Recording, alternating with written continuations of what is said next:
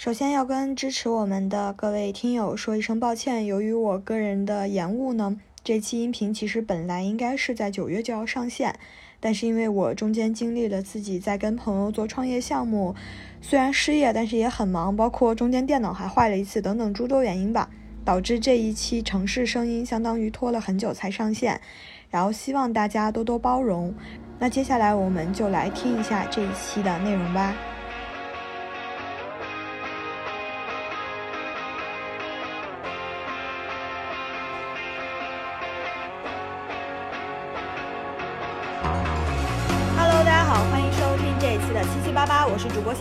我是主播付钱。哟，这是我们两个人的离职旅行宣传片第二期，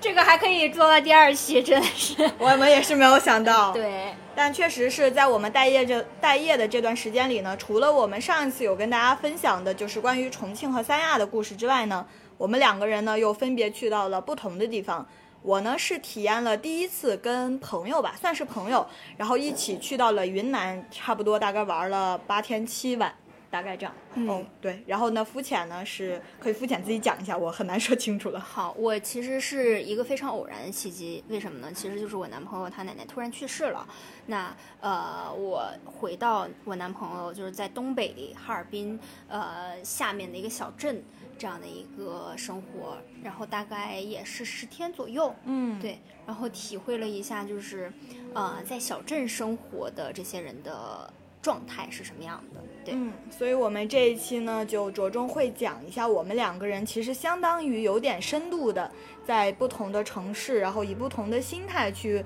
呃，接触这个城市当中的人也好，或者说我们收获到的一些感受也好，嗯。那要不然仙女先来说一下你在云南感受怎么样？嗯，首先是这样的，其实我去云南也是一个非常偶然的事情，就因为我和我刚才说到的这个朋友呢，我们其实，呃，严格意义上来说，可能并不算一个朋友的角色吧，我们只是在之前办活动的时候认识的，然后大概出来过两三次。他是一个物理老师。然后呢，因为他因为他工作的原因，其实相当于很多就是这三年吧不能出北京，所以他今年当得知就是管的没有那么严，他能够出北京去旅行的时候，他就非常想旅行。他组织了一个朋友局，希望就是说去新疆一起自驾。但是这个中间就出现了一些小的问题，最后就变成了我说，哎，那要不然我们一起去云南吧？就变成了我带着他和他的两个朋友，我们四个人组了一个云南小分队，就去到了云南。然后去云南呢，我这次没有选特别热门的路线，因为大家都知道嘛，八月份的时候其实正是云南的像大理、丽江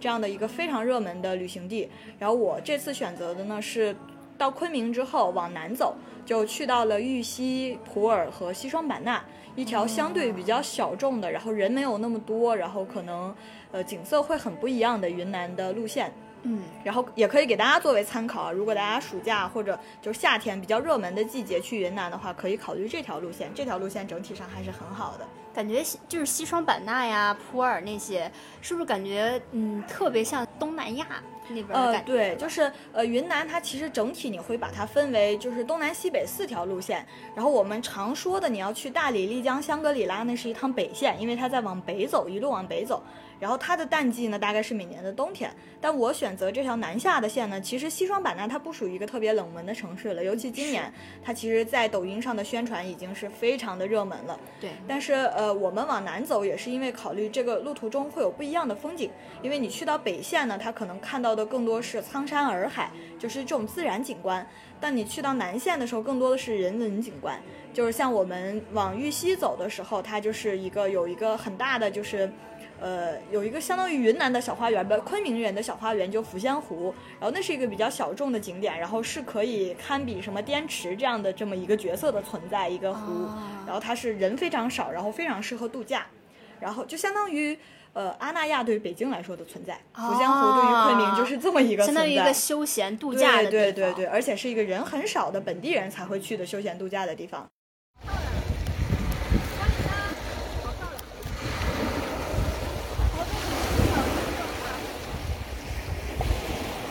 去到普洱，就是因为我个人对于咖啡和茶这样的东西其实很感兴趣。然后普洱呢，它是一个小镇，呃，我我们去到它其实是普洱的市区，因为没有往下，因为整个南线来说，它就是一个少数民族的聚集地，然后又有点比较靠近边境。然后普洱呢，如果大家有条件的话，可以去了当地自驾，去到很多可能什么老达堡呀、景迈山这样的，去跟少数民族去进行一些比较深度的交流。但因为我们几个人就比较懒嘛，我们只在普洱市区待了几天，然后就去了当地的咖啡庄园和茶庄园，然后在当地体验了就是完全。就不用付费，在一个茶馆里疯狂免费喝茶，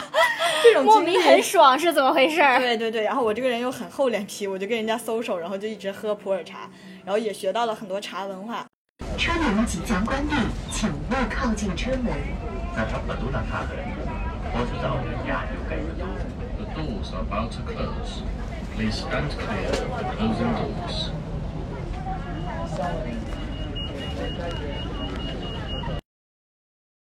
西双版纳那边，它其实非常的东南亚风格，它是一个非常大的傣族自治州，然后当地还会有很多其他的少数民族，像我们一路上遇到的，基本都是少数民族，哈尼族呀、彝族呀、白族呀。然后七月份的时候，正是他们这块儿可能节日比较多，有什么火把节呀，有什么这类型的，就会更多的能参与到这个过程中去。然后西双版纳就是一个。就是大家网上看到的，就是小姑娘们都穿的漂漂亮亮，穿那种傣服，然后哦，就是那种快乐，对对对，确实还是很体验，大家就很推荐大家去体验一下，真的很爽这个路径。嗯，肤浅聊一下哦，其我其他的都没有了，就是。先给大家简单介绍一下我们这个路径，然后肤浅可以聊一下他在东北大概是有待或者有去什么一些不一样的地方。嗯，首先呢，就是呃，我回东北最主要目的可能就是陪我的男朋友，然后去参加他奶奶葬礼。然后葬礼完了以后呢，其实我们也就是相当于享受了一下在家和陪他的爸妈。然后呃，去经历一些社交呀，或者是去过一下他们平常的生活。那么在这个过程之中，其实和家人的时间就更多一些。嗯，除了每天晚上就是二三四晚上的星汉灿烂固定时间，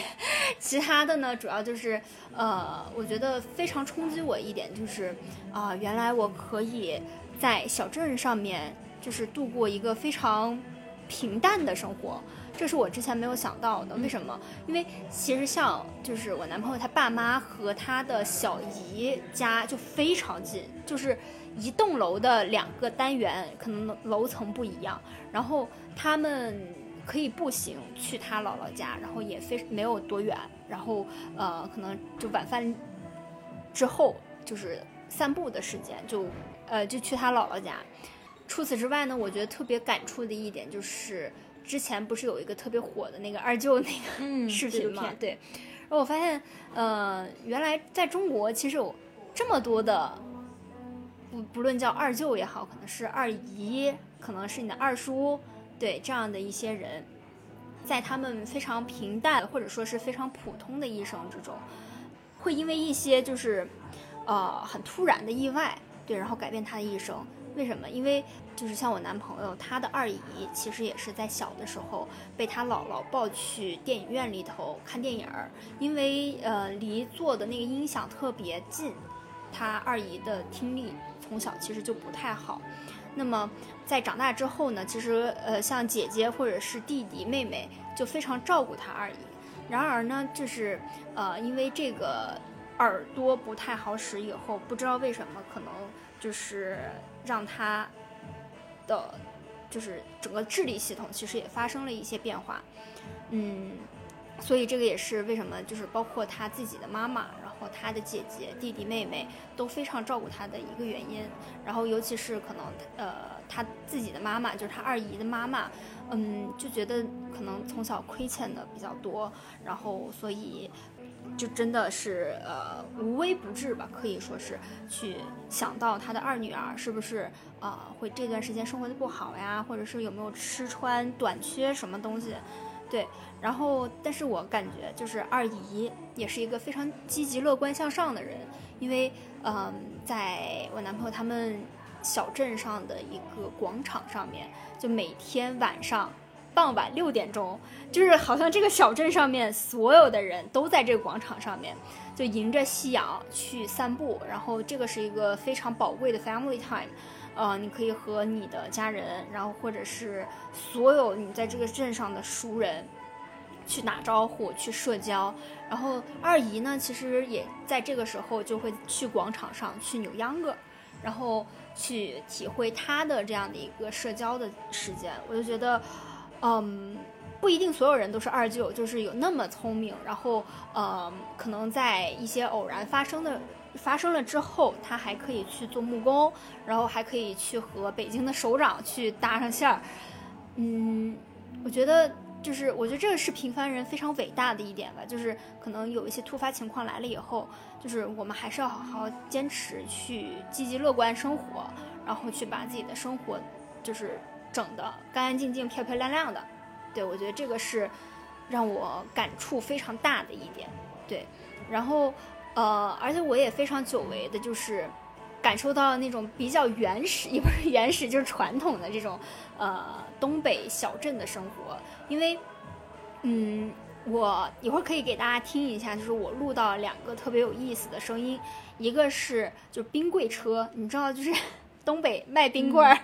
它不是它除了小卖部里头有。然后还有一个冰柜车，它会叫啊，我们这有什么什么冰棍儿这种，对，然后大家一会儿可以听一下。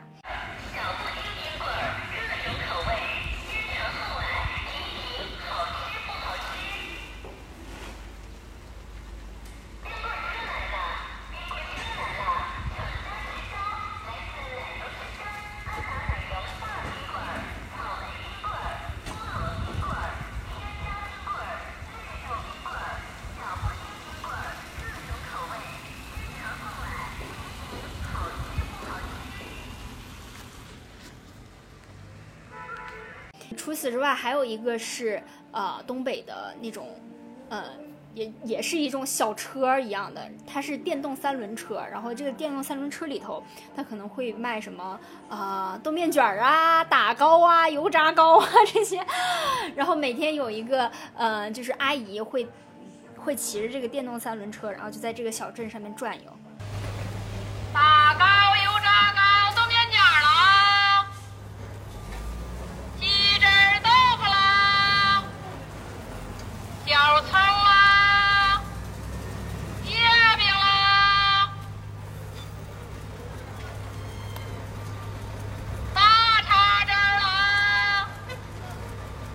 后我觉得这个就是，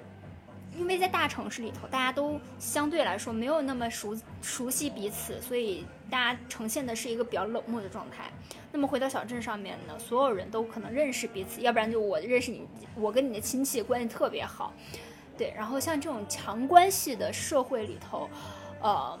我觉得又是另外一种，就是可能我们这一代人不太能够体体验到的一种，就是一种新型的社会结构吧。对我来说，所以我觉得冲击还是挺大的。那你在这种所谓的比较新型的社会体验，对你来说嘛，这个过程中你会不会有感觉到不适应，或者说跟你之前相比？因为，呃，其实我理解很多年轻人选择大城市，他甚至从小镇来到大城市，他就是为了避免所谓的很亲密的强关系。因为有的时候可能就是属于我怎么讲，我们可能去体验的时候觉得还好，但可能你日复一日的待在里面，你会被所谓的这种强关强关系去束缚和捆绑。你会有这种感觉吗？或者有什么就是你感觉到？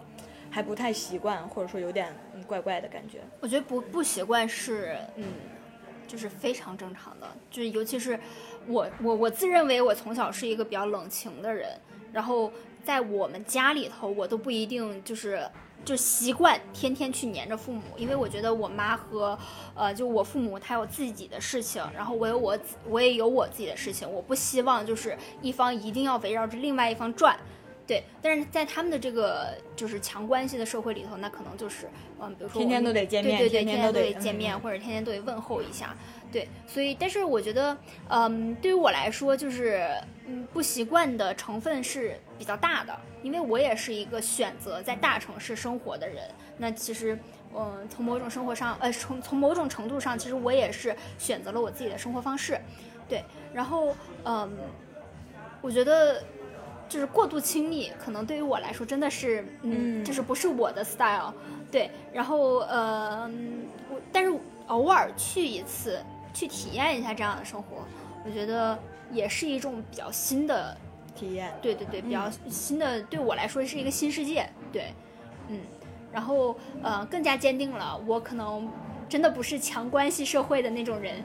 对，因为刚才肤浅讲到这个的时候，因为我是很小的时候在跟在相当于在奶奶身边长大嘛，然后我们当时生活的地方也大概是类似于这样一个，就是大家都很强关系的时候，然后那个时候其实我觉得我很快乐，但是我有的时候就会很束缚，因为所有人都认识你，你每次考完试，所有人都来问你 你考的怎么样或者怎么样，其实就相当于是在这个强关系中，它的负面的效应就是可能所谓的就是所有人都会关心你或者。跟这些事儿完全没有关系的人，也要来对你的这个生活插一嘴的感觉，就是哎，我之前真的是小的时候，我就真的会非常惧怕，但是你又会想到很怀念那个时候，大家都能够很就这么近的相处，然后还能够快快乐乐的一起去生活，一起去迎接一个所谓的去一起在夕阳下跳舞也好，或者怎么样的感觉，就是它是一个挺美好的事情。对，我觉得尤其是到我们这个年纪，可能呃偶尔会比较。比较想要陪伴在家人身边，那可能就是强关系。比如说，谁谁谁都问你，哎，你怎么这个时间回来了？那可能这就是没有办法的副作用。对，而且我这次其实也是在回重庆的时候，我回了一趟我的老家。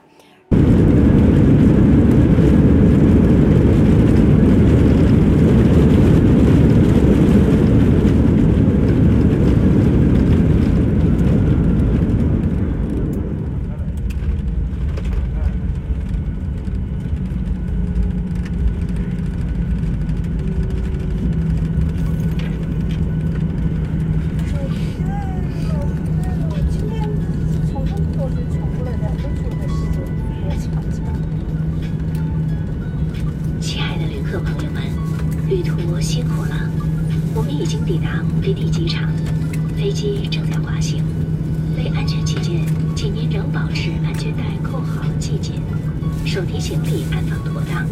直至系好安全带指示灯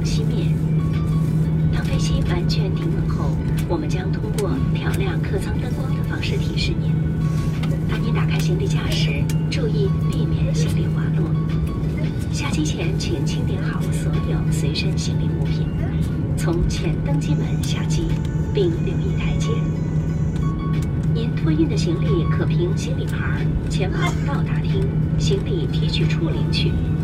如您有后续转机事宜下机后请与地面工作人员联系获取帮助。乐享河北文化河航再次感谢您选乘河北航空公司的航班。愿河北航空搭建的空中旅游文化长廊陪伴您度过每一段温馨愉快的旅程。我们下 Ladies and gentlemen, thank you for flying with Hebei Airlines. We have just landed at the destination airport. The airplane is still taxiing. For your safety, please keep your seatbelt securely fastened and stow your hand baggage properly until the fasten seatbelt signs go off. We will brighten the cabin lights till the airplane comes to a complete stop. Please be careful when you open the overhead compartment and take all your belongings to disembark from the front door. If you have transfer matters, please contact our ground staff. Dear passengers, thank you for flying with Hebei Airlines. We look forward to seeing you.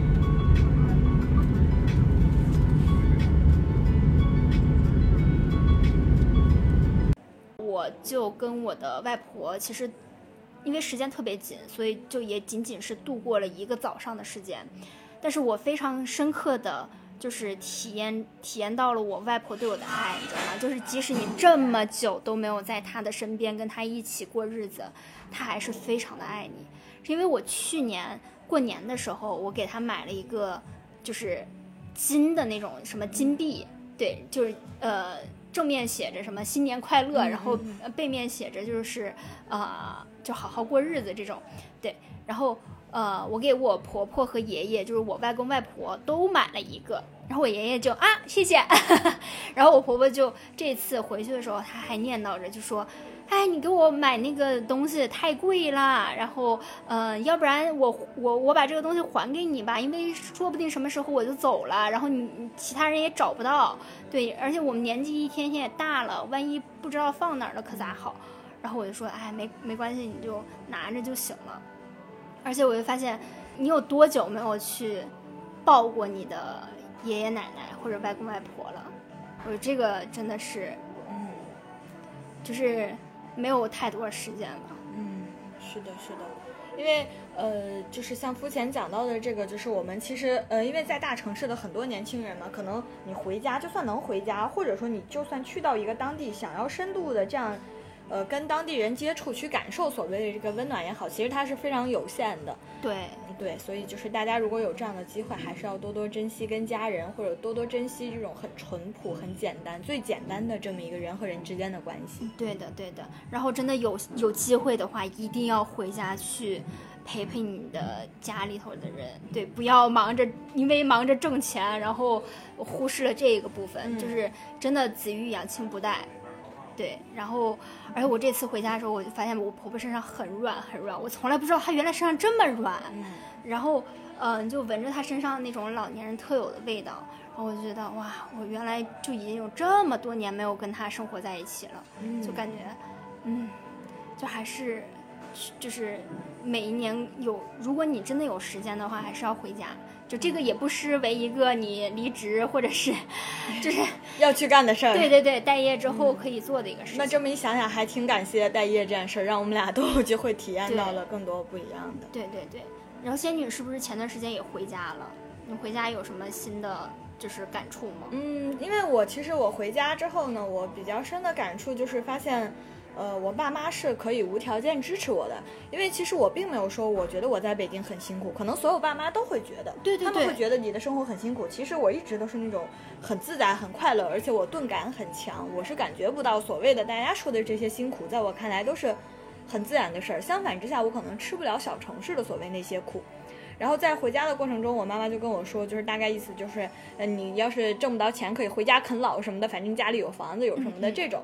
然后我就会觉得，呃，不管你怎么样去证明你生活的很好，但其实可能在家人或者在朋友眼中，他们还是会很担心，哎，你到底生活的好不好？哎，或者还是会假想这个大城市对你是如此的不友善。然后我的朋友们也是，因为我有家里有一些朋友都是属于相当于初高中就开始一起上学的好朋友，虽然不是那么密切的联系，但见面的时候还会再去聊一聊，还是跟以前一样的那种感觉。然后就发现大家对于你失业这件事，他们比你还惶恐 他比你还担忧你自己，然后就会觉得说。呃，如果你怎么样的话，可以有更多的路选择。然后我就是发现，哎，在回家之后，我能够收获到很多力量，就是感受到了说，哦，原来就是，就是看到了小城市的不一样的一面，也看到了家人和朋友能给你的不一样的力量。嗯，那你有好好的陪你的爸妈吗？哦，我觉得我没有，因为我爸妈都是奋斗逼。哦，打扰了，清醒了。不好意思，叔叔阿姨，啊，打打破了这个煽情的时刻，对对对对对因为之前有聊到嘛，就说我爸爸他的梦想是开一个小的餐馆，嗯然后他最近也开了他小的凉粉店，然后他在一个五十岁的高龄，然后早起晚睡的，一定要去努力创业的这么一个形象，搞得我就是非常的自愧不如，啊 非常的自愧不如。对，然后对刚才说到关系，我可以再描述一下我跟我朋友去云南的这段旅程这个过程中的关系，因为之前我有跟付贤讲到，相当于这是我第一次。呃，比较长途的跟所谓的朋友，因为其实还不算朋友嘛，就是一个认识的人加上他的两个朋友，这么一段路程，然后我相当于第一次有了跟人就是跟别人一起去旅行的经历，因为我之前是一个独行侠嘛，因为听过我们节目的朋友应该知道，我是一个就是上山下海去哪儿都很愿意自己的一个人，我很怕带。呃，说难听点儿就拖油瓶，就是加引号拖油瓶这样的角色，因为我觉得旅行重要的是旅行。嗯但是这一次我跟朋友们出去，因为这一次旅行回来之后，我们都成了很好的朋友，我们四个人。然后我就发现了，跟朋友出去旅行的时候，呃，朋友比旅行更重要，是我在这个旅行的过程中才学会的。因为我之前的时候不太愿意跟人出去，就是因为我想到我首先非常爱旅行，我要有很多我自己的体验和计划。跟别人出去，你可能一定要去合拍嘛。是但是在这个过程中，我刚开始的时候也有一些这样的挣扎和纠结。但是在跟朋友们的相处过程中，发现，呃，我可以转换一个思路，就是我既然这次旅行就是朋友旅行出来，那我一定会把朋友放在前面。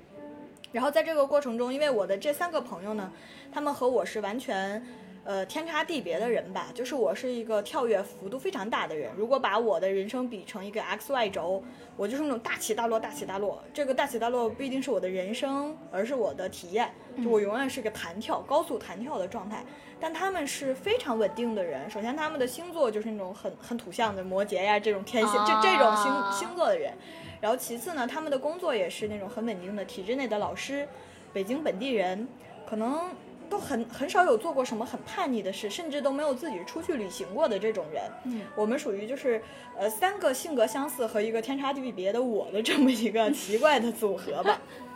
然后，但是在这个过程中，尤其我是一个互联网角色，可能我是这样一个从业者，他们又是老师，然后我在这个过程中看到了很多不一样的一面，看到了我之前不太会看到的故事，然后可以给大家分享一个就是。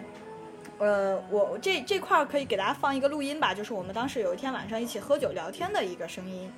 嗯，我在电梯里以这样的速度走路，加上电梯的速度，我的速度就是 v 一加 v 二。但是在，呃，但是但是呢，在这个爱因斯坦狭义相对论，其实这狭义相对论是包括宏观低速，它其实是统一起来了。这个时候你在电梯上，电梯是 v 一，你走是 v 二，但是最终你的速度不是 v 一加 v 二。啊最后可以，可以，可以通过那个方程推出来。当时在大三的时候学的，学的，学的最好的时候可以这样做。嗯，我但是我现在就只能，只是把我当时学的记忆说出来，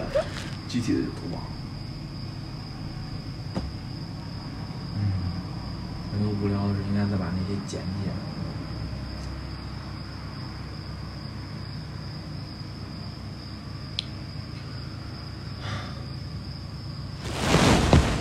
从没这么帅过，真的。认真的男人，加分加分。讲到自己热爱的事情。嗯。然后给大家介绍一下这个前情提要，就是，呃，我的这三位朋友呢，有一个是物理老师，他是那种非常典型的理工男。就是我觉得我这辈子肯定都不会找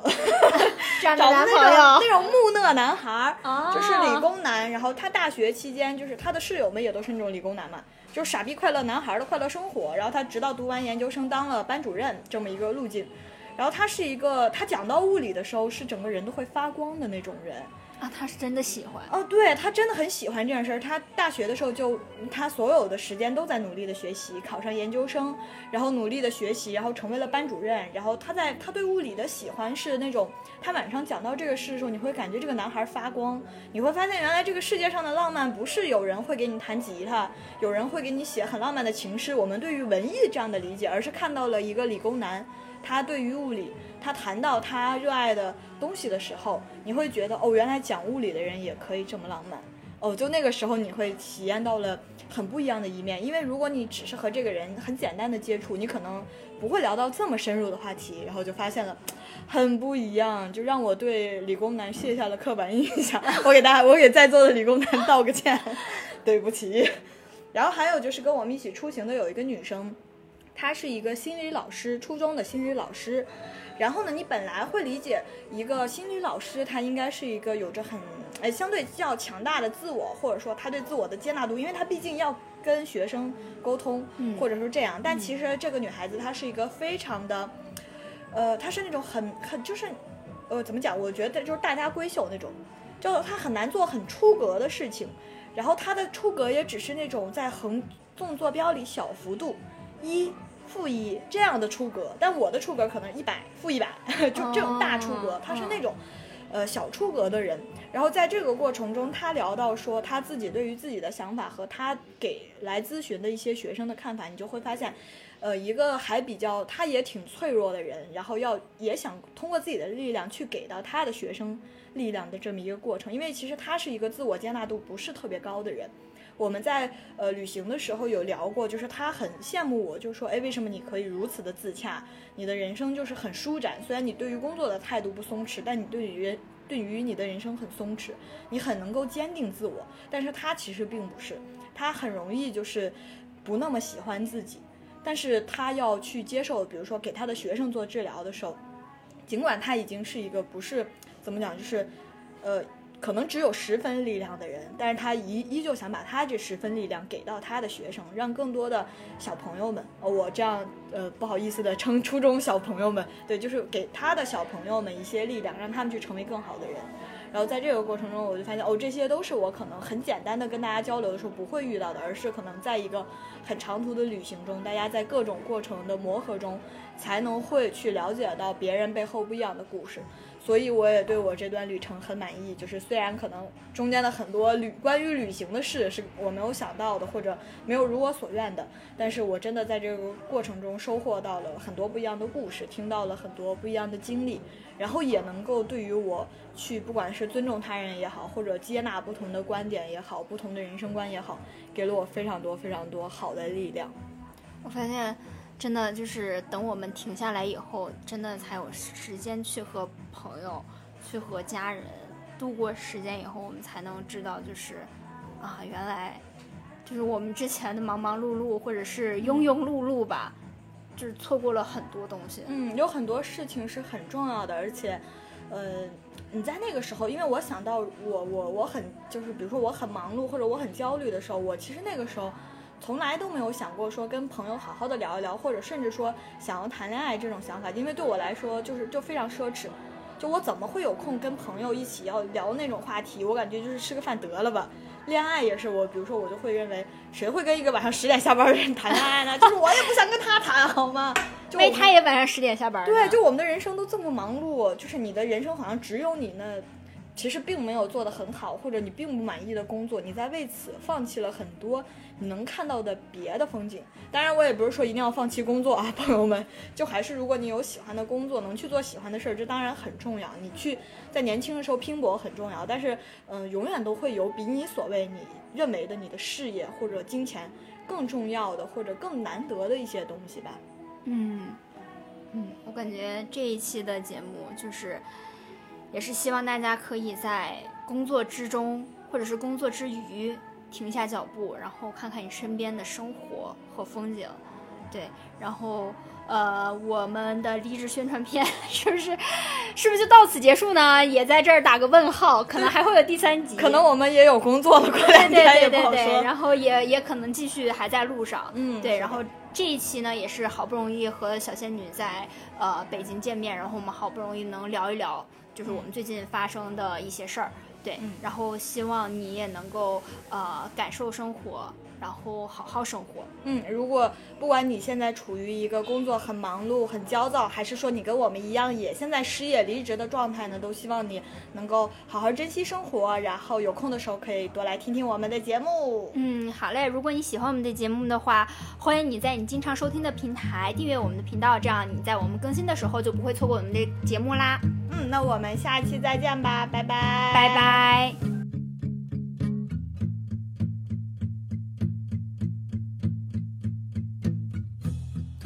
起了